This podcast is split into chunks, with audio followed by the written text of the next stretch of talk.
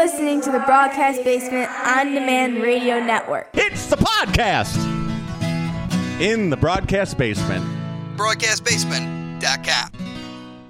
Welcome to episode 102 of Cinemental. How can you talk if you haven't got a brain? I don't know. But some people without brains do an awful lot of talking. Then why don't you kiss me like everybody else does? How about new? The thing is, Bob, it's not that I'm lazy. It's that I just don't care. I came here like this so you'll know my word of death is true. And that my word of life is then true.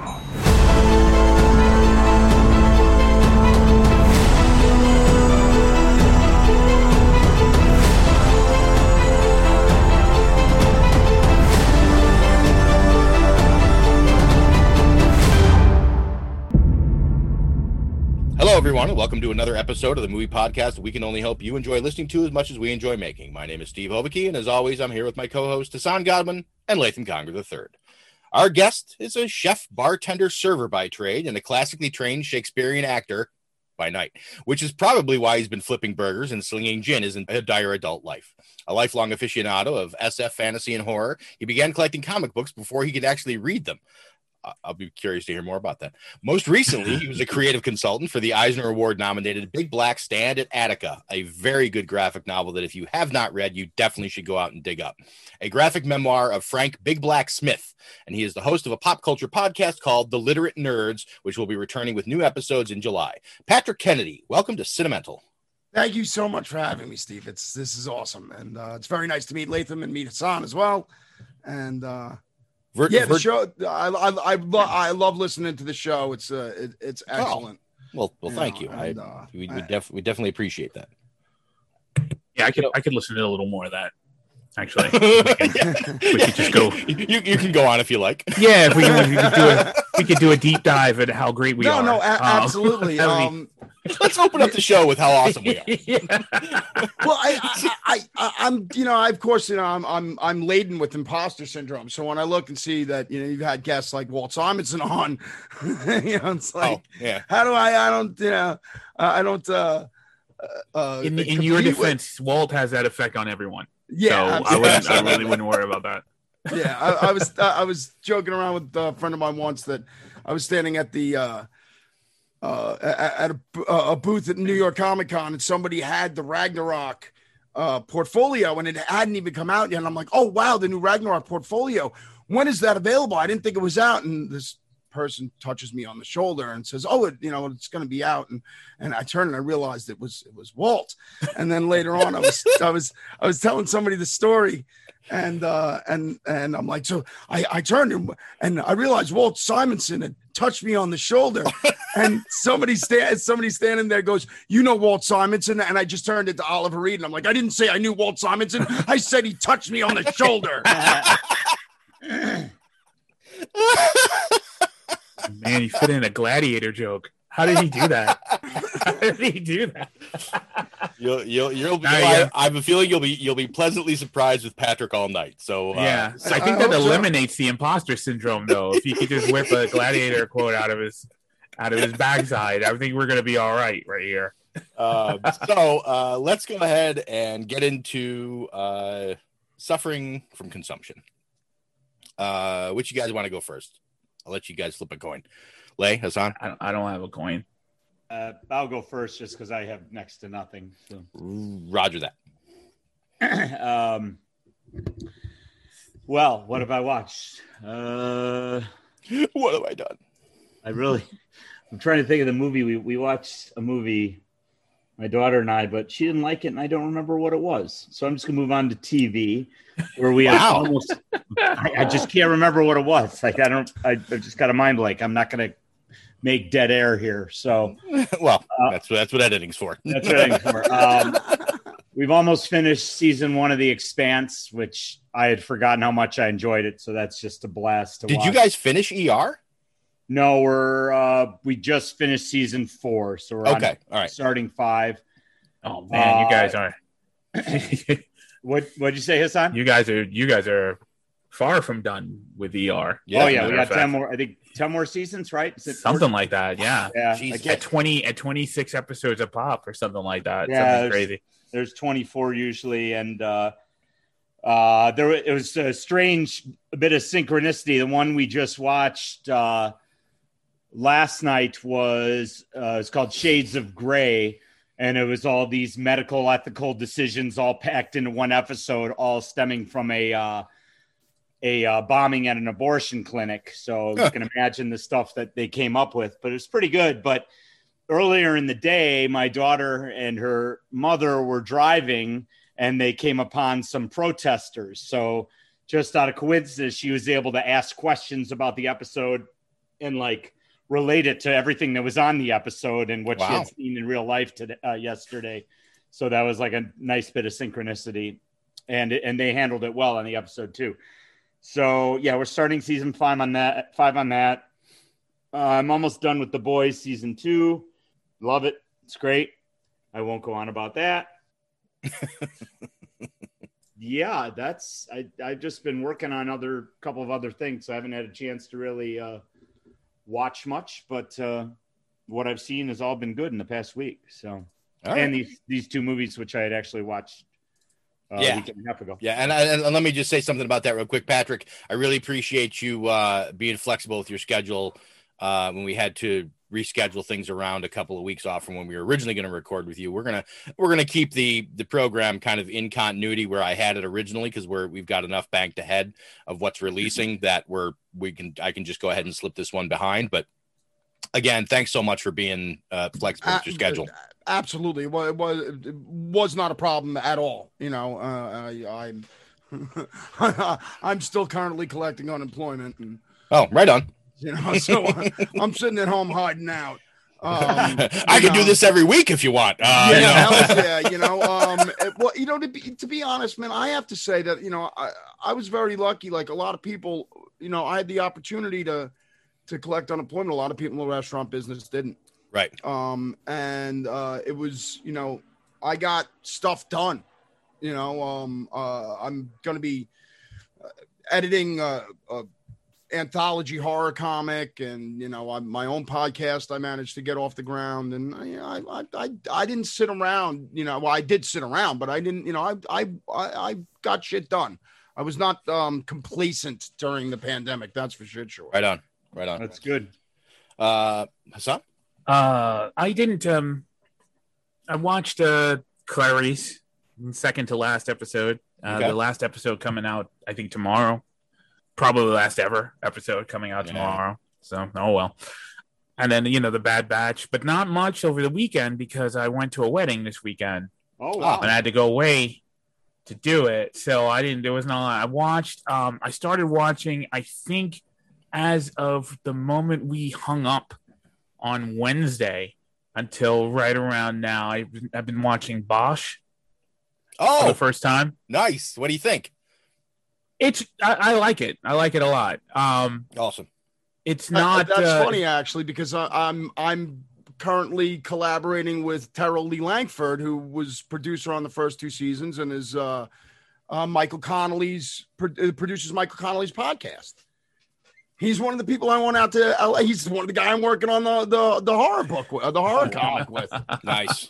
See how well I- Such- like this, it's so it's such a small world, man. I, secretly swear. knew that. That that's, that's the whole reason I. Well, uh, you know, started it's, well, you know, it's funny too. And I found out because the last season of Amazon's Bosch series premieres in like like a few days or next week. Yeah, Yeah, and Yeah.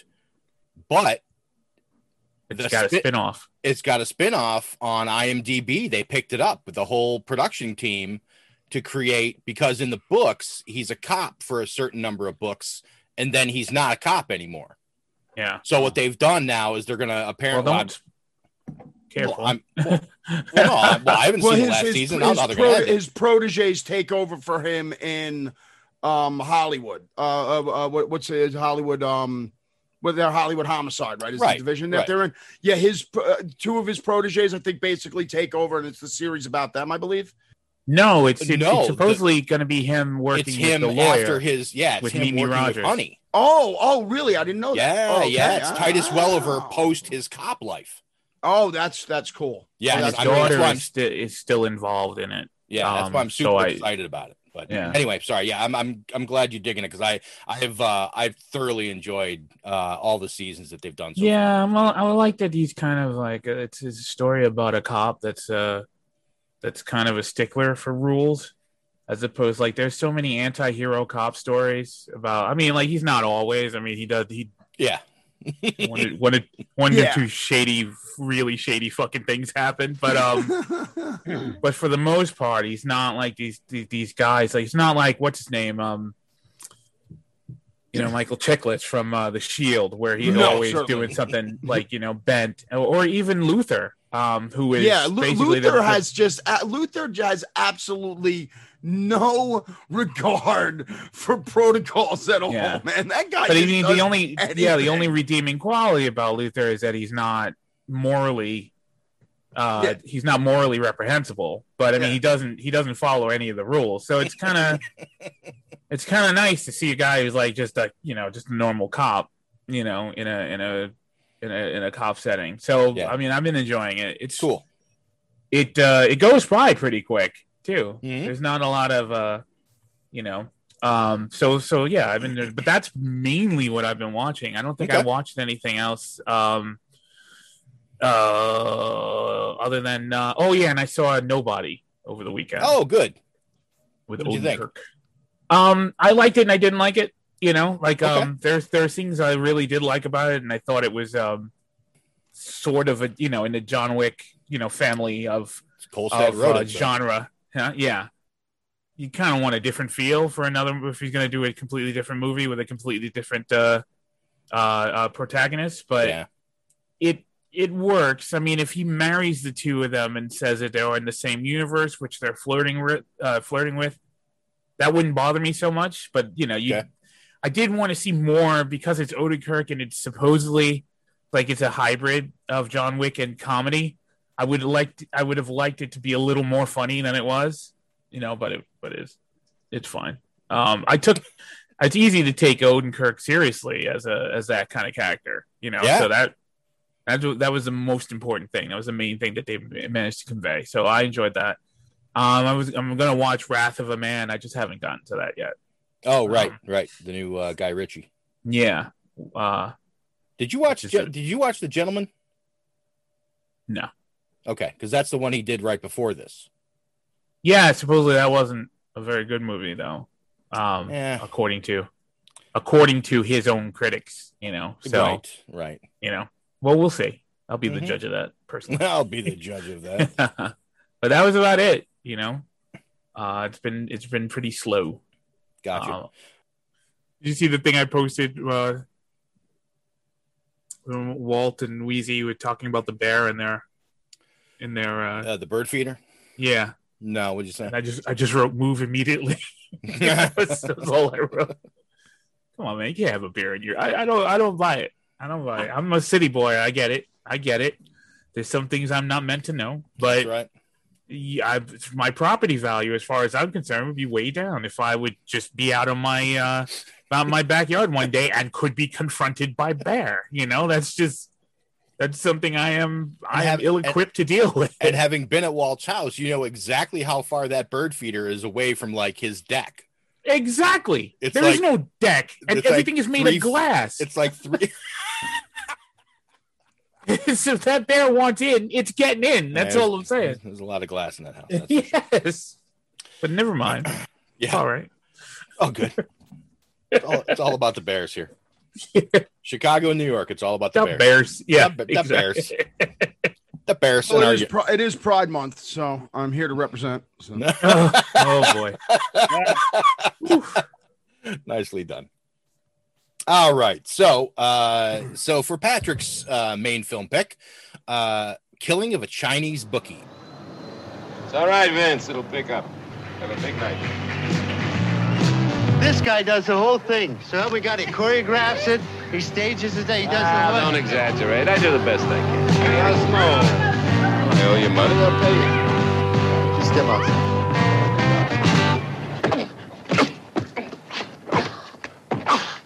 Guy owes us money. He's gonna pay.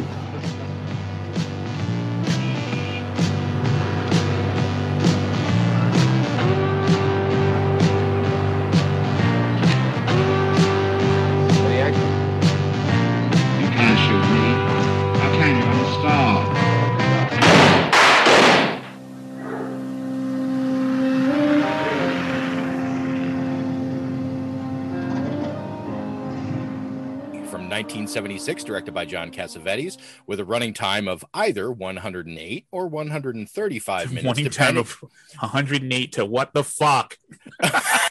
what the fuck is up with this movie? All right, I'm Uh, sorry. um, amount of 108 or 135 minutes, depending on which version you watch. A strip club a strip club owner gets in over his head with gambling debts, and just after getting out from under a previous debt, but this time the guys he owes see another way for him to pay them back. Solve a little problem for them, ease the debt. Things, however, as one would expect, do not go as planned. Patrick, why did you pick Killing of a Chinese Bookie? Explain yourself. Uh, well, yeah, I, I, I picked Killing of a Chinese Bookie because uh, I, I relate to characters like uh, uh, uh, Ben Gazzara's in this uh, Cosmo, Cosmo Vitelli. Um, and uh, you know, in, in all all mediums, you How know, many I, Chinese bookies have you killed, Patrick? I have not killed. I have not killed any Chinese bookies, but I have definitely um, made choices in my life that were not wise, um, and I've definitely um, felt compelled by my um, my inner demons.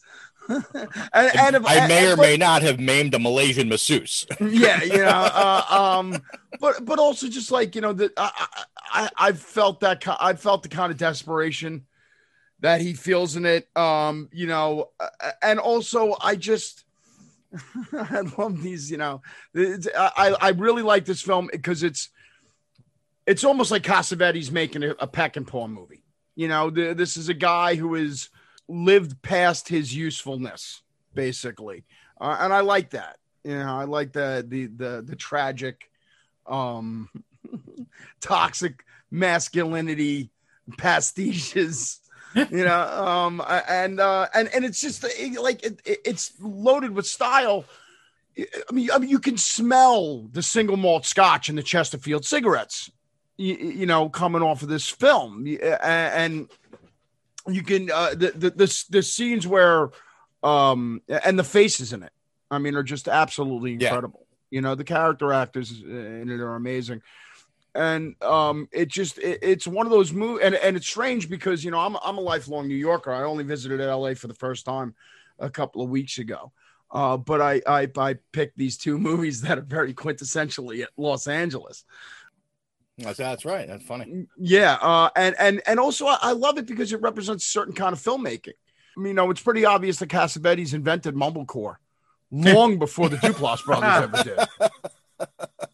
You know, and and he said that he said that you know he was much more concerned with style than he was with uh, a you know um, uh, skill or, te- or technique rather. You know, Yeah. he, he said that was the big problem with with uh, a lot of of new Hollywood is that these guys were you know so uh, desperately trying to show their technique as filmmakers they were forgetting about you know how to convey uh, feeling. You know, uh, and th- Right. and that's one thing this movie's loaded with is feeling. Yeah, you know, it's funny. Uh, uh, several weeks ago, we watched A Woman Under the Influence, um, which was, I believe, the trigger for you actually reaching out to to me, um, and Yeah. asking if you could come on and actually do this film. And uh, at the time, uh, that was only the the the second uh, Cassavetes film that I had seen. The other the other one being why am I Gloria? Gloria, Gloria, Gloria, yeah, of course, yeah, with, with his with his bride Yes. uh, Gena Rowlands, who Yeah, was was- also in uh, a woman under the influence. Yeah, Yeah, and and was very nice to Howard Chaykin uh, on the set of uh, of Killing of a Chinese Bookie. Howard Chaykin spent some time on the set of this, and he said Gena Rowlands is very very nice, and Peter Falk was very nice to him also. and, Nice. uh, and Ben and Ben Gazzara was in character the entire time, doing method, surprise. and was as obnoxious as you would you would assume he would be. right? yeah, I, you know, I- and, and now in watching this movie coupled with Women Under the Influence, you know, I feel like in watching those two movies, there are more so with this one than Woman Under the Influence, which, which is just it, it was a difficult, not a difficult watch, but it's it's there's a lot. It digs a little deeper. Let's put it that way. This movie is, I feel like there are really these really strong sequences in the film that speak to exactly what you were just saying. And then it's like he takes his foot off the gas and the car just rolls to not a stop, but to like idling speed, and you're just kind of creeping along then for a while. And then it gets to another spot, and he he hits the gas again, and and away you go. Um, you know, there's a whole sequence towards the end of the film um, where there's like it's not really a chase, but it's kind of a chase through this through this warehouse, and you know, it involves kind of a you know, and it, there's there's a lot of great tension built up, and where you're expecting. There's at least six or eight points where you expect, you know, a, a door kicked in or something, and somebody to jump out, and it just, you know, I'm not going to give away every point of the movie, but there's just, you know, there's a lot of stuff that he does really, really well. And then you get, and then, and then, but then you're sitting on a couch and having this conversation and it becomes an entirely different movie. And then you get in towards the end of the film and it's just like, he's just like takes his foot off the gas and lets the car roll into the parking lot and, you know, bump into the fence at the backside, you know? And it's like, okay, so that's where we're, this is where we're going to stop the movie. I think that there's there's something to be said. I mean, I do love the the uh, the action uh, and the suspenseful parts of the film, but the scene when he goes and visits his girlfriend and his girlfriend's mom, and I also love the scene at the beginning when he's picking up his girlfriend. He's like, "What do you mean, my mommy's not coming with me? Right? Come on, you're the most beautiful mommy." He like, and it's obvious that.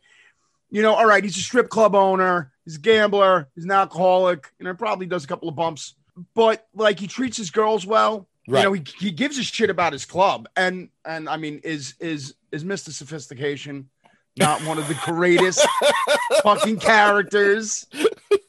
no and, and and that's the that's really the at the core of this is is is regardless of the business he's in and the stuff that he does do and the problems he runs into and the situations he finds himself in in his heart he's not a bad guy in any way shape or form No, he's not really like he's not really a bad dude, you know. Right. And he's not just- he's not a character you really there's if there was a reason to dislike this character anywhere in this movie i have a feeling this movie would be taken in a completely different way you just wouldn't care Yeah, you know, no, you'd, be, no. you'd be like well, well you're gonna get whatever you get but i feel like the fact that he is a good dude helps the the guy I, I i get that Well, no, no, no. uh, Well, listen. Obviously, he is not.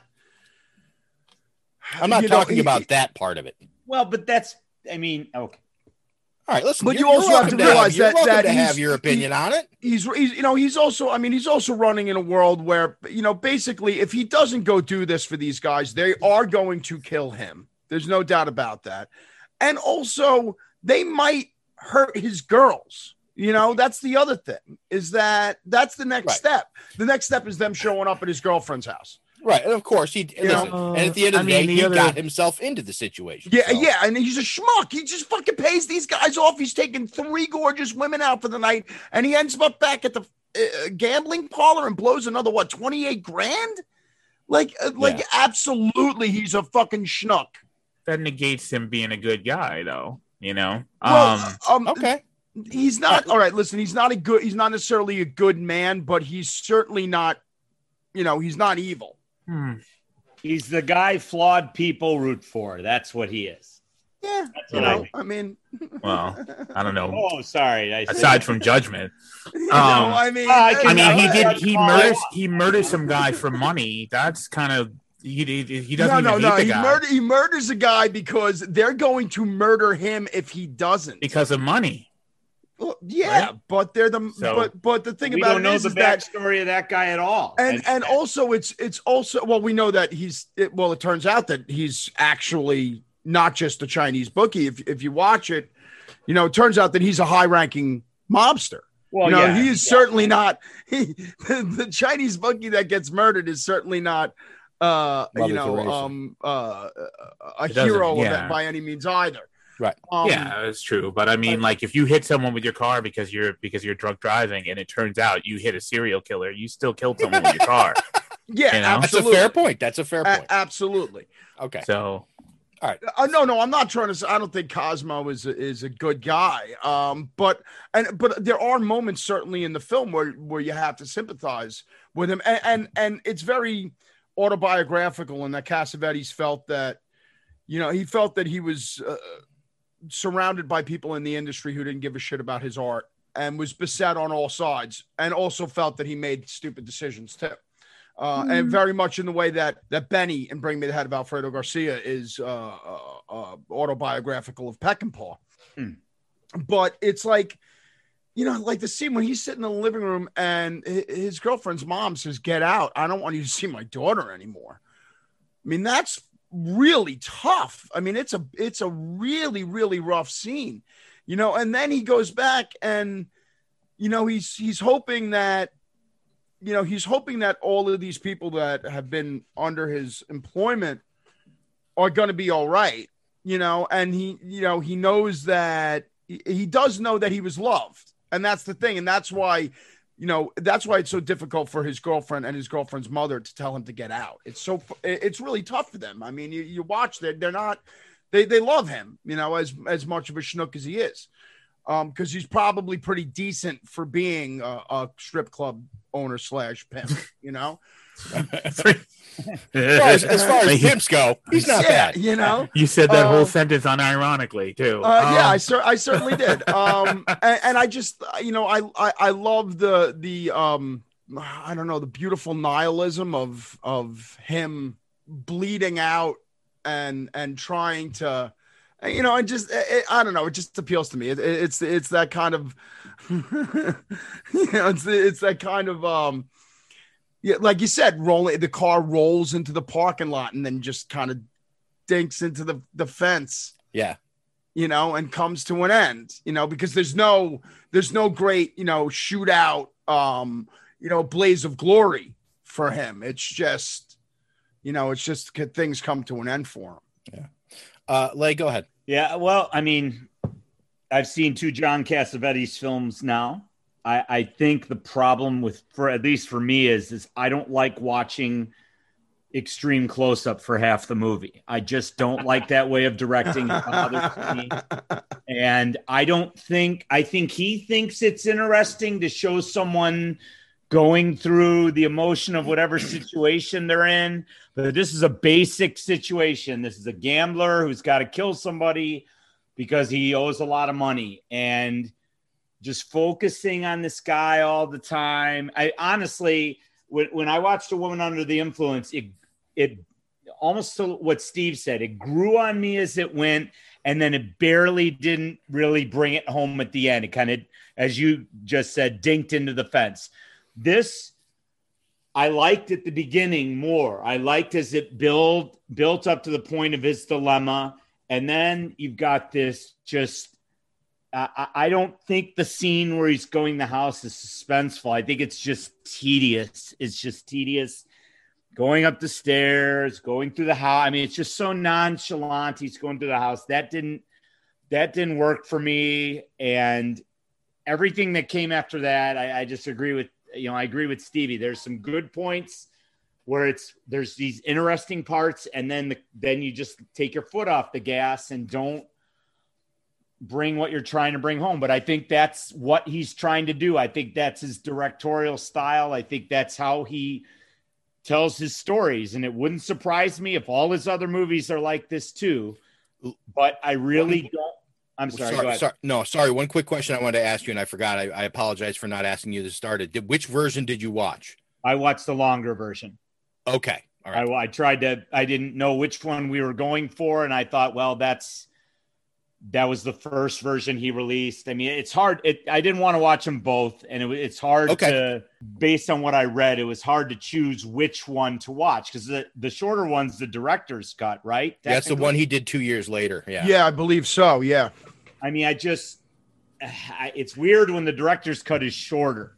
That's a rarity. By 27 minutes, too. It's, it's a, a considerable amount. And from what I understand, and just from what I looked up and found, the changes he made are not just in content, but also in actual structure as well. He actually changed moments of the film, like edits of the film around it within within certain scenes. So Right. it wasn't just a matter of like, oh, these parts are really slow. I'm going to ditch these or shorten these up or anything. He actually changed quite a bit of it. So I find it interesting that a both of these exist kind of on equal footing in the wild because they're both available on HBO Max. Right. Um, and I was just like, that was the first thing I was surprised when I found that that both were on there. But yeah, I was just, I was just curious as to which one you watched because I, I kind of did a little research beforehand and that I just I watched the director's cut, um, which is why I wanted to ask you. But that's but here nor You there. watched the shorter version. I watched the shorter version. Don obviously watched the longer one. I, I yeah, I didn't realize. I wish I had mentioned that because I'm I've only seen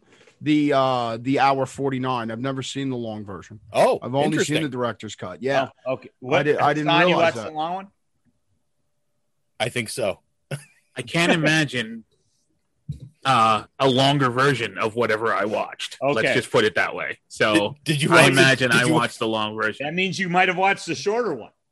Who knows? Uh, it's possible, but I can't imagine. Well, I can't let's put it imagine this way: that was that's it under? that, or the- was it under or over two hours? I don't even remember. Um, Okay. Probably it was over two hours. Okay, so So you watched the, you watched the original yeah. version. Okay, so Yeah. you guys both watched the original, and and Patrick and I watched the director's cut. Interesting. Uh huh. Okay. That's probably why your That's two is different a movies from what more- it, Yes. Yeah. That's what it sounds yeah, like. certainly. Uh, yeah, I, I apologize. I didn't realize because the, the version that I have, I actually own it on uh, Amazon streaming. Um, Oh, and I didn't I didn't realize it was available on HBO Max until uh, we uh, decided to do the episode. I I, I apologize. I wish I Oh, had it's fine. that. I mean, I like the first. I, I I didn't mind the length of it for the first part of it. Like the first hour was like, I really liked the girls and the relationships, and despite the all the despite the way he directs, I was I was into it. And then then when it got to the part of when he had to do the deed, that's that. I mean, that's where it should really take off, and it, it didn't for me. It went backwards and you know i didn't dislike it um i just I, I don't I don't think it's interesting to just film people and their emotions. I don't buy that as, as a way of telling stories if that's all you're gonna do. If you're gonna leave a bare bones script and a bare bones framework with the story, and you just wanna show actors doing their best with minimal material and let them go, it's going to be really hard for you to to give me a movie that I'm going to consider one of the best. So, um, I you know I, I thought it Well, was I, I think I have like almost an opposite thing than you do, uh, Yeah. Latham, because I I love like the extreme close-ups. I mean, I love yeah I, looking at the faces like a guy like Seymour Cassel. Oh, yeah. I can just like, I'm sorry, I can just look at that face all day. It's like, like it's like looking at the Grand Canyon. no, no, it's definitely definitely a taste thing. I mean, there's nothing Yeah. wrong with. I mean, Cassavetes is considered a auteur and a great. yeah, director. certainly. Yeah. So it's it's just I don't know. I just I've never thought that's a good way to tell a story. That's just my personal preference. But that's not to say the movie doesn't have merit. There's you know, Gazzara's great.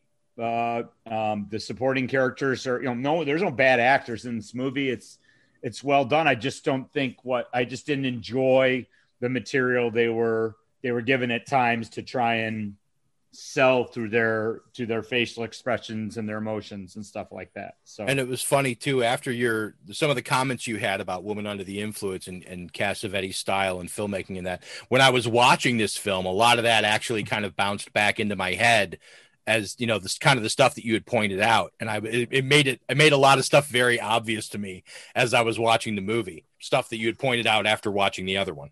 Right. And and actually, I mean, to give him a little credit, it's not easy. It's very difficult to follow an actor in close up and move the camera around and not Especially be back then, right? Right. He's Yeah. very good, very good at keeping someone where it's just their head in frame and moving it just, you know, with whatever he's doing. That's that's impressive uh, in itself as far as camera technique. Uh, one of the cinematographers on this was uh, Caleb Deschanel, Oh. who, who worked on Twin Peaks a lot, the TV show. So that, I thought that was interesting too. Father of uh, Zooey and uh, what's her name? Uh, Yeah. Oh, Uh, really? Oh, yeah. I didn't The, the broad from uh, Bones. yes, forget it. Her sister has a has the uh, the less exotic name, and I never remember it. Yeah, Uh, exactly. it's, it's Zooey Deschanel and um, she actually has two sisters. One doesn't really act, but yeah. Okay. Well, the Um, sister, the sister that the other sister that's known, the other yeah, the, yeah, the, sister. one- the one that was on Bones for ten seasons or eleven seasons or whatever. Oh. Em- Emily, Bones around for a Emily. Deschanel. Emily, Emily- Emily Oh, yeah, Deschanel. Emily Deschanel. Yeah, Yeah, yeah. I didn't know. I, yeah, I didn't know they were related, but I like. I like. He directed some episodes. Of Yeah. Caleb's Caleb came up with the American Zoetrope. with uh with, Oh, with uh, the- Coppola and the rest of those guys. you know, Didn't he shoot? Un- didn't didn't, didn't he shoot Unforgiven? I know don't he's he's done a ton of, of of really really important work. He has, and I thought he has. I'm looking him up right now. pretty Yes. normal looking guy. Oh, he's No, that was- directed. That was Jack Green. Sorry. He directed Crusoe, Bones, obviously part of Bones, Law and Order. Uh, I'm surprised he hasn't just directed a bunch. He did three episodes of Twin Peaks, but they're all really good ones. Oh, he shot Passion of the Christ and The Patriot, and Being There. Oh, that's a hell of a movie. Being there, Patriot Oh, with, Being um, There? wow, that's great. Yeah, Being one There of is the a great best movie, man. Shots With ever. Seagal. Seagal's the Patriot. No, Right, uh, Mel. did, dude. Really? Yeah. Huh. Right. Oh, he also he also shot The Right Stuff and The Natural. Jack Reacher. That's a that's a fun movie. National Treasure. He's all over the place here. Time he's not a no. Like I said, he's he's got the bona fides. He's from he's from that he's from that master class. You know that what is it? What the the um, Milius called the murderer's row. You know of uh, Yeah, Dean, Dean Cundey's one of those guys, right? hmm, film alumni. Yeah. he You know, helped from out from UCLA and uh, Yeah. and um, So all, all the all the new Hollywood art. guys, all, all the guys that worked with the new Hollywood directors, yeah. He helped out on that Drek THX one one three eight. Listen, that's a great movie about Patrick Patrick underground airport hallways. Don't That's follow him down there. That's don't right. Follow him down the rabbit hole. And if that's what the movie had actually been about, I would have been interested in it. That it's about bald idiots. Of which this Hey, I know podcast a is filled podcast. It's Like, filled Of Of with which which we have four on the podcast right now. So maybe I should just shut up. All right, I'm done with the killing of the Chinese cookie. I mean, bookie or whatever he was. Strangely enough, there is actually a documentary about uh, the development of the fortune cookie called Chill- "Killing of a Chinese Cookie," which I bought by accident on Amazon Prime, and I still have not watched. But it's supposed to be excellent. I got to sit down I and check it out. I was gonna say if no one used that title by now, eh, I'd be shocked if, if no one just found a way to use that title as a playoff uh, Oh Chinese my book. goodness! All right, uh, Hassan, what did you uh, uh? I saw a, a clip from a documentary for Cassavetes, and it was just uh, Ben Gazzara talking about filming uh, this movie. And he went to dinner with uh, Cassavetes. In the middle of dinner, Cassavetes leaned over to him and said, "So, should we kill him?" and Gazzara's like, "What? Who?" He goes, "The bookie. Should we kill the bookie?" And Gazzara's like, "You gotta, because the movie's called The Killing of a Chinese Bookie." And he's like, Yeah, but I don't know. I don't know if it's got enough weight to it. I don't know if it's heavy enough. I think it might be interesting if we named it that and didn't kill him. And then he asked another person there, and the guy said the same thing. The, the film's called The Killing of the Chinese Bookie. You can't not call, can't not kill the bookie. He said, uh, so Gazzara said, All right, you know, he kind of relented. He was reluctant. And then we went upstairs and we we killed the bookie. now, my reason for telling you that is that that's not how you make fucking stories. You don't, shouldn't be in the middle of a goddamn film wondering what your ending should be. I know it happens more than more than uh, more than it doesn't, more than you think it would. I get it. I get what everyone's saying here. I, you know, I think I think the film is a very interesting looking film. There's a lot of interesting stuff in it. There's a lot of Easter eggs as- to who these particular characters are and what they're doing and what their hopes and dreams are. It is a study of a person who gets out of a fuck up and then fucks up five minutes later and gets himself back into the biggest problem that even I can relate to that. I've I, I, I can't even count how many times that's happened, right? I get it. However, fuck you. Tell me a story. Stop. Stop putting people in rooms and and yelling action and just filming whatever you whatever you catch and then cutting it together and then calling it a deep noir or you know you know a deep meaningful piece of it's just nothing happened. The the the the, the inciting incident of him paying the, the the guy off and then calling the guy a scumbag going back to his his uh, strip club you know, taking everybody out to celebrate and getting himself back in trouble. That is the that is the rising and falling action of the whole film. Yep. And then the rest of it is is Gazzara, who I love. All right, he's he is the main villain in the greatest movie that's ever been made, right? No. So I love him. Oh, Okay. Buffalo 66? yeah.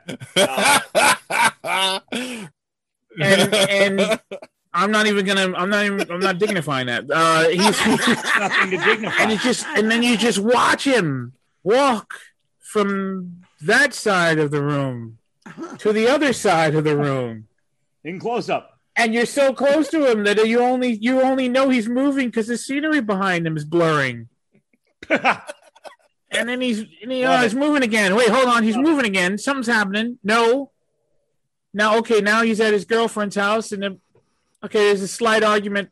Well, I, I think the I think it may Okay. definitely suffer from from uh uh seeing yeah, the, the, the, the the longer and the seeing shorter ex- version. Yeah, uh, I, I- you know I don't dispute you. I enjoyed watching the film. I don't think it's a terrible film. I can understand why you do. someone would like this film, but I don't think even shortening this film would add more substance to whatever I've seen in the film in and of itself.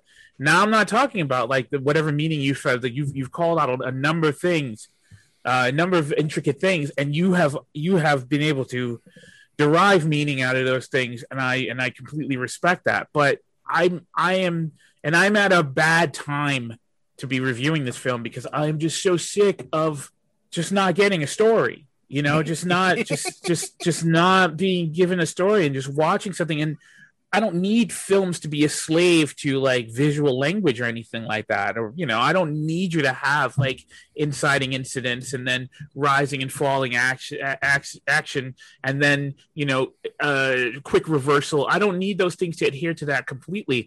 But as has been described in this very podcast in the beginning, when a car bumps into a fence at the end and then you roll credits, and I'm surprised that it's over because nothing has happened. I, I I don't think I just watched a good movie in my in my personal opinion. Right. And I'm I'm just kind of I'm I'm just kind of tired that it's very you know it's it's not quite in the in the uh in the the fountain the category of the fountain or uh or or black swan it's not quite in that in that territory but it's close it's close to that Mm. In just in just like what am i? Okay you know i get it. I see it. I understand it. But why am i seeing why am i being told this? And i think when you if you if you apply just you know just just a little less i mean maybe the shorter version is better. I guess i should try to sit through the shorter version. But the idea that a longer a, a half hour longer version of your movie exists in the first place is it just speaks to something not being quite right. So now i enjoyed it. I i did like i i know i sound like i'm killing it and i i was miserable watching it. I was not but i it's it's very difficult to to to consider that there was a lot of consideration going into like other than like a whole bunch of dinners where it's like well what should we film tomorrow? You know should we should I, I got an idea. I'm gonna we're gonna we're gonna go into the strip club right? And we're gonna film some people on stage pretending to sing and doing a really bad job of entertaining. When and i'm gonna walk from i'm gonna walk diagonally from the from the back corner of the room all the way over to that exit. And i'm gonna be lit in a moody in, a, in the moody light of that exit for a while while i smoke a cigarette and wonder what i'm supposed to do about killing this chinese bookie and then i'm gonna walk back to where i was was in the beginning of the shot and i'm gonna sit down again and i'm gonna do some more wondering about whether I should, whether or not I should kill this guy, and then I'm going to try to talk my way out of it, even though I know I'm not going to be able to get out of it because I'm talking to the fucking mafia who have been terrorizing me for the, you know, for untold many weeks and months earlier. It, you know, uh, before the before the camera started rolling, which made me pay off the debt in the first place, and then you know, it's just it's just like oh. oh. Apparently, it's a well, uh, it's a very highly considered movie. It's got a criterion. Uh, um, people love it. I think it's. Uh, I think it's worth it. I don't think anybody who loves this movie is uh is any way defective or or, or messed up. Um, You know? um, I- we've I'm never actually met, so please no judging. Don't make assumptions. There's a reason why I relate to characters like Cosmo Vitelli and Benny from Bring Me the Head of an Alfredo Garcia. I uh, I will I, I did find one thing about this that I will say that that Latham will will will listen to here and and think make perfect sense, but apparently a one film one particular director has stated that this film was one of his biggest influences, and that's Harmony Korine. Yeah. Oh, that's not a director. That's that's not a compliment. that's not a compliment. Yeah. That's not. They did. They did not enjoy Spring Breakers. We did that. Uh, a you few know what? I've back. I've never I've never actually seen Spring Breakers, so Oh, you'll uh, you know I've I've heard it's delightfully sleazy. It's it's the it's the greatest uh, pointless. example. It's the greatest example of white privilege that we've had in, in modern cinema history. Someone gave this knucklehead money to film Love it. Spring Breakers. Call him It out. just- Love it. I've it. seen the kid. I've seen him on Letterman. He can't form three sentences, you know. But Korine? yeah, Yeah. Just Yeah. Knucklehead. Uh, Yeah. Well, Boondock Saints got greenlit, so I mean, you know, come But that on. was a coherent. That was a full story. I mean, it's got its issues, but I understood what the overrated, heck I was watching when I was watching it. M- Mr. Um, uh, is it Duffy? Is that what his yeah, last Troy name is? Duffy. Troy, yeah, he leaves a lot to be desired. That Yeah, guy. to say the least. Uh, the only other the only other tidbit about this that I haven't covered yet that I thought was interesting, and I didn't see it. I I, I, you know, I did, if I'd have known this beforehand, I would have looked for it. But apparently, David Bowie was present on the set during the filming fairly often. And apparently, he can be seen in crowd shots inside Cosmos Club. So, so I kind of want to go back and, and review a couple of those sequences just so I can see if I can spot Dave in the background. That ain't Uh, enough. Yeah, well, no. I like I said, I didn't I didn't hate the movie. I just I- I, I felt like it was uh, a bit too roller coastery for me, and the the lows were too low. The highs were were good, but I just felt like it was there was an inconsistency to it, just overall for my taste. But other than that, I mean, I, I get why. You know, it's funny, and, and to to both Patrick's point and one of Latham's points, it was interesting how and I noticed this on some of those extreme close-up shots that Latham was talking about, where he's tracking with him, and you could see clearly that they had blocked things out because, like, he would be close on Gazzara, and he would sit down in a spot, but he'd be just out of focus, and I'd be like, "Get that shit focused. What's going on?" And then Gazzara would lean back into the seat that he was sitting in, and he would be in perfect focus, and I'd be like. Yeah.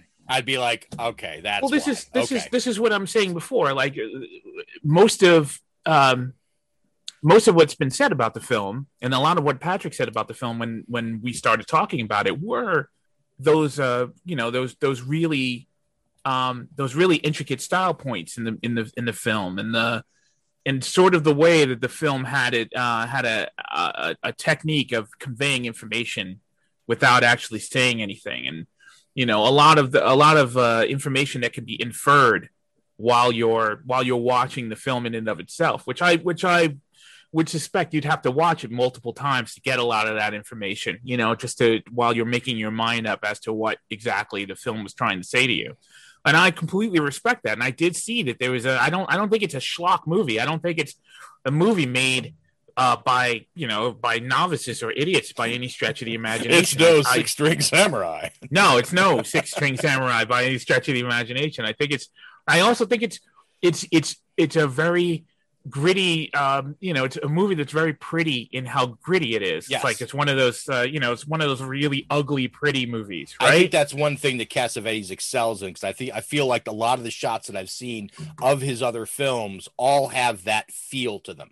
They Yeah. all they all feel like a very used universe. Yeah. Oh, that, definitely. that Hollywood had to figure out. I Yep. think he knew right from the start that that's how the world is, and that's how he wanted to show it. The only thing I'm saying is that that doesn't make up for a lack of story. Sometimes, you know, it depends. Yeah, yeah. uh, you know if i if i were to watch this in a different in a different state of mind you know i i i would have probably had a different time where you know a different uh, experience in in in relating the movie to other people but at the at the you know having watched it. I'm like, what are you saying? You know, could you just could you just speak up? You know, could you just tell me what you're what you're fucking trying to say? You know, like, do you mind? Um, I, I've totally gotten into the habit of keeping subtitles on when I watch films anyway. yeah, that Um, too. and and I wish I had suggested that. You know, Was Um, there? Did they? Did they murder their boom operator? What? What happened in this film? Why? Why is everybody?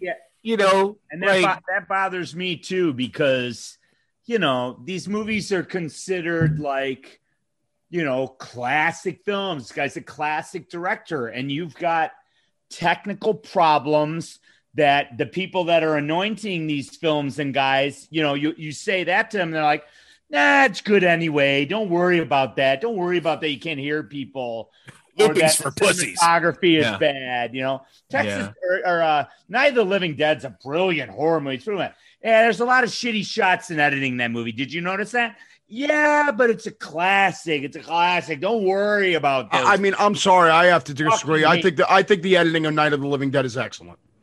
I, I mean, I, that- I, am sorry. I, I have to wholeheartedly disagree with that. all over it. There's bad right. editing. Okay.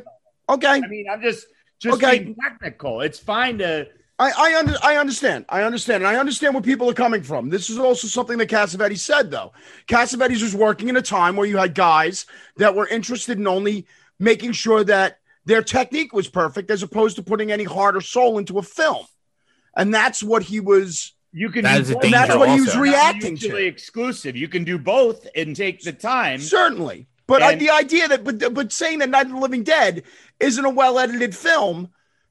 I mean, that's the. I- I'm sorry. I, I I just have to disagree with I mean, that. I I, I, just have to disagree watch with it with you and, and point out the editing mistakes, and that I can certainly certainly and it's but it's still one of the most important films But you're doing exactly what I just said people do, Patrick. You're Oh, oh you're you're hold on, but hold on a second you're, you're talking hold on a second night of the living dead has something like tw- you know like uh, like 20 times more cuts than the average film at that era did yeah it does have problems but it, the, the idea that it's a bad film I didn't say it was a bad film. you, you did No, You- you did- didn't you did. You said- you said film. I said it, it, all right. He, he said. He said. People. I said it's been people anointed as a horror classic. It is. It is is. when It you is a horror try classic. Show people some things that aren't actually great about it.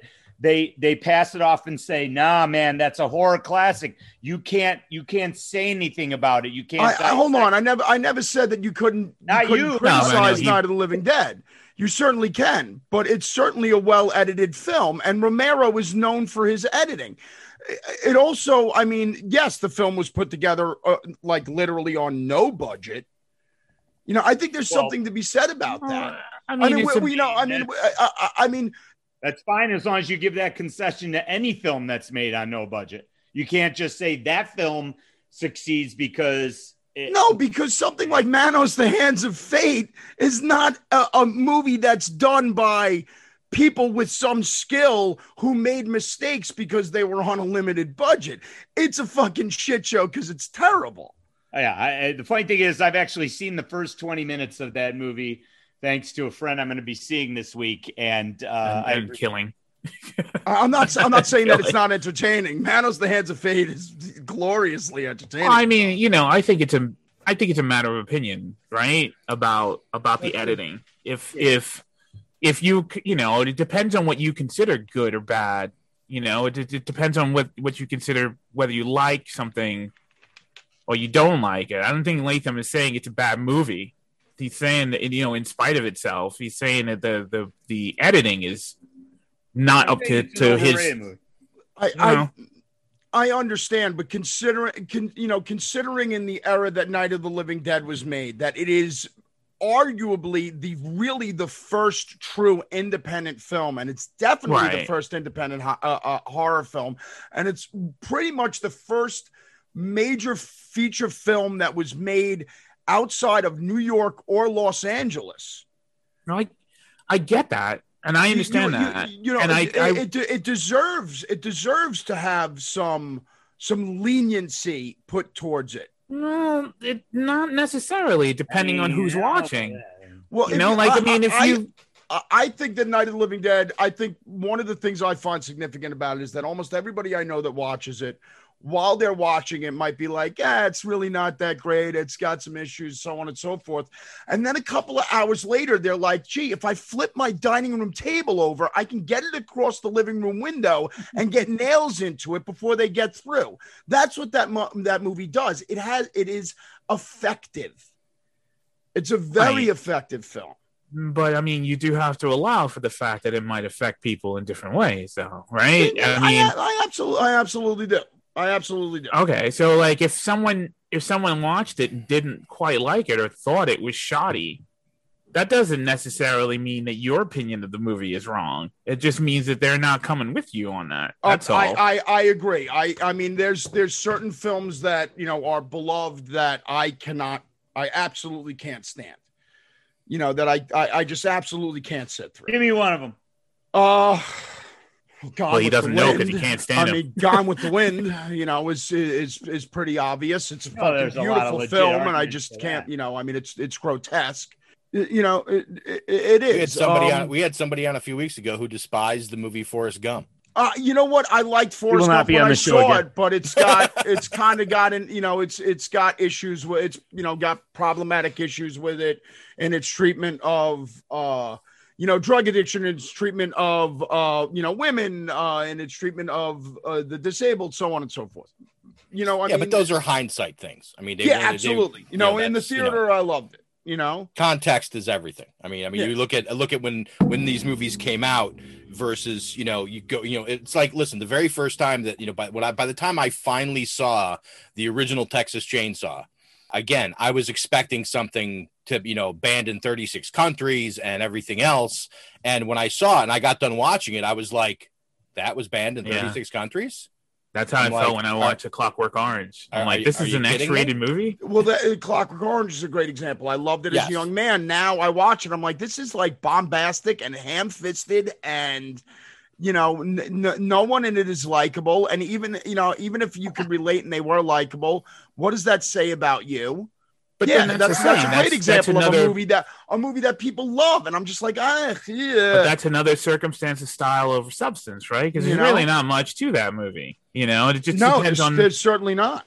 It just depends on You- whether you like the style or not. You would definitely be on the same side of the fence as Walt Simonson, Patrick. You'll be happy to know he despises that film. Oh You know, yeah, I just and that's uh, one of my know- favorite books Yeah. of all time. Yeah. You But know, Anyway, we have gotten a uh, a little uh, a bit astray from uh, the killing of a Mm-hmm. Chinese bookie, and uh, we're gonna uh, so we're gonna wrap up the bookie and uh, and move on. No, no, no. I want to talk about Night of Living Dead. well, you know what? Another I- hour and a half. I'm that- sorry, Now I'm, you know I'm what movie to pick next time. Patrick. I'm I want to talk about of that Night of the Living. Dead, but I want us to do it mumbling the entire the entire hour and a half. Now, if you want gotta- to we talk, gotta if talk you, like Dustin Hoffman and Dick Tracy. if, if you want to talk about a bad Romero movie that I still kind of enjoy, I mean, we could talk about Day of the Dead all day long because I of the Dead's mean, not- there is no there is no more subtle performance in film than Joe Pilato as Captain Rhodes in Day of the Dead. Nah, it's pretty bad. It's pretty. It's it's a class. It's another classic, but it's pretty bad. It's classical because of how bad it is. you There's know? one moment in that film where you're like, all right, is he gonna is he gonna actually say this line, you know, calmly? And he's like, I'm in charge of this monkey stand Frankenstein.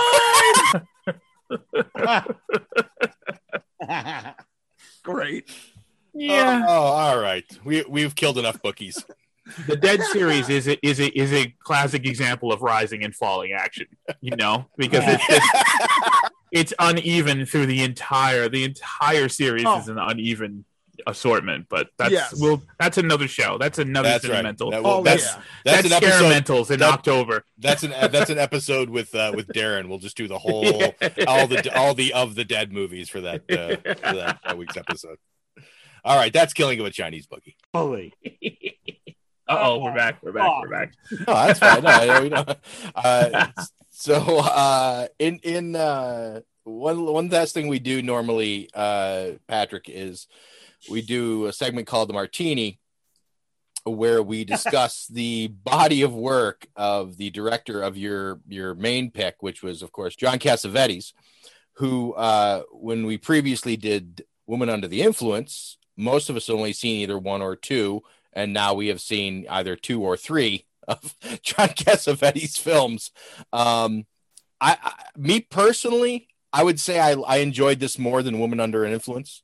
Um, overall, just uh, just as far as if I were to, I, I would probably go back and revisit this before I would revisit a woman under the influence and that's just that's just my own personal thought on it and i i it- it's more because i think that there is stuff as to hassan's point there's there's stuff that i think to be discovered in this uh lurking in the background of some shots and and look you know looking around more.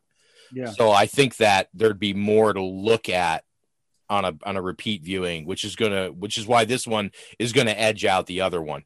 Uh, and it's been and i kind of decided that it's been so long since i've seen gloria that i can't really i kind of want to go back and watch it now to see if what i remember about it is true and kind of see how much of that knowing knowing more about his sort of production and, and camera work how much more that actually feels like a cassavetes film than uh, i previously would have, have realized so yeah, I, I, I want to revisit Gloria myself. I haven't seen it since I was a kid. Uh, but yeah, other than that, I, I I just don't know.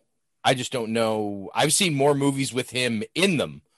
Yeah, well, he's a great actor. He's Yes. such a great actor. I mean, he's so great in in uh, um uh, Rosemary's Baby.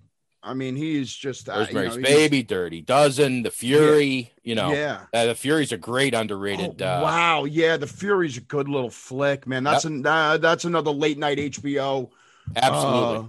Uh, uh, from the from the eighties movie. There's also another one um named Patrick, actually, which is an Australian. Yes. Yeah, exploitation film about a, a guy who's a, a, a telekinetic who's in a um, coma. It was remade. It was remade about ten years ago with Charles Dance as the Doctor. Oh, really? Yeah, I'll have to check that out. it's. uh Yeah, I didn't know that. uh, I, I I found I did find uh, when I was when I was watching when I finished this on HBO Max uh, as part of the the films that popped up with you know you may like this. There was a movie on HBO Max called Mikey and Nicky with uh, Cassavetes and and uh, Columbo uh, in it. Good So I- I, yeah, I'm gonna go back and uh, and check that out. Uh, just it's not it, Cassavetes didn't direct it; he's just in it you know because you know part and i years ago when i when i discovered that he was a director he was he was one of those early guys that i found out about that he would take these movie roles in order to get the money to make his own movies this is how he Yeah. financed his Yeah. filmmaking would be you know he would go and make these movies you know much like de niro ended up doing to to start up the tribeca film festival you know, that was one of the things he did is you started seeing him take on all these roles. Like, what is Robert De Niro doing this fucking romantic comedy for? And then you come to realize that he's like, he's doing it so he can bank cash that he can just put into a project that he really feels strongly about. Yeah. Get, You know? Getting th- getting movie theater space in Tribeca ain't cheap. Right, right. you know? Yeah. The But, uh, luxury most people don't have. So Right. Yeah. That's very true. That's very Yeah. true. But uh but yeah, so uh yeah, I mean I I'd, st- I'd say I'd probably bump this one ahead of a woman under the influence in my in my in my estimation. Well, I would say also if, if folks want to, you know, you know, see an auteur director that's a lot of fun, you know, th- that's films aren't quite as serious. I mean, certainly Russ Meyer. I mean, Faster Pussycat Kill Kill is Vixen. great. Vixen is great. Um, uh, Beyond the Valley Dolls, obviously, and and also Beneath. Is it Beneath the Valley of the Ultra Vixens? I believe is his last film. I don't know, but that's a great title. yeah, I think Beneath the Valley of the Ultra Vixens. We, we we know what we know what Russ was all about. Yeah. Yeah. and if you've ever seen pictures of Russ Meyer, he looks exactly like you would expect him to. you know, he's got that push broom mustache, and he's Yeah, got he, that he looks slightly shit-eating grin. Yeah, he looks like a taller, heavier John Waters. Yeah, yeah. It's like John Waters' straight uncle. Yeah. That's Oh. funny. Oh, he directed up? Oh, well, I didn't know that. John Waters? oh, that's not the right up. Nope. Okay, never mind. Never mind. That's something else is up. What is But what? I think uh, I think Gloria still my edges out my Cassavetes films Right that on. I've seen, of which are three right now. Yeah, Um, that too. So I did. I I I like a woman of, uh, under the influence a little more than than uh, Chinese bookie, only because of the coherence of the story. I mean, it's very. It's there's no there's no there's no um, stylized trickery that's being used to to tell the story in and of itself. So it comes off more straightforward. Although I think Woman on the Influence pissed me off a lot more than uh, than Chinese bookie. Because by the time I was done with that film, I was freaking furious. That's true. Um, you were.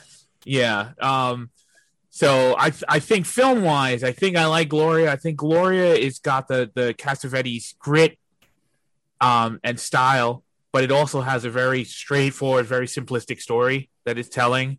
So it kind of has a little something for everybody who's you know who comes to the table looking for something. I think I don't I don't thi- I haven't seen a bad Cassavetes film yet. You know, like I all three of the films, in my opinion, mark him for me as a you know as a, a considerably talented director. Yeah, I think Um, if I think if you guys take a little time away from Killing of a Chinese Bookie and revisit it with the the hour and fifty minute version, as opposed to the Yeah, two maybe hour so. fifteen, I think I think it's going to make a I think it makes a big difference in the movie. Uh, Patrick, uh, thanks so much for stopping by, man. Thank you for having me, man. This is an absolute blast. It really, Um, really uh, was. I'm glad you had a good time. It was uh, a, a fun, rousing evening of conversation, to say the least. So, And and I apologize for uh for torturing Latham and, and Hassan with extended man. cuts of Cassavetes films. I have a book, Patrick. I have a book worry. of like 470 movies to watch, and now it's at 468. Thank you, buddy. so thank you for, you know, we don't have to love these movies. We just like seeing them and talking about them. fair enough. Fair Definitely. Um, I actually didn't hate the movie by any stretch of the Neither, imagination. neither did I. I didn't hate him either. I just, yeah. So, uh, so thanks to Fesley and Music. Please check out our website at cinementalpod.com for all of our previous episodes. And don't forget to download and subscribe to Cinemental wherever you enjoy your podcasts, or you can always listen to new episodes at cinementalpod.com. Also, you can follow us on all major social media accounts at cinementalpod. For Hassan Godwin, Latham Conger III, Patrick Kennedy, and myself, we say thank you so much for listening. And as always, in the words of our friend and strip club owner, operator, and sometime hitman, Truman Burbank. Good afternoon, good evening, and good night.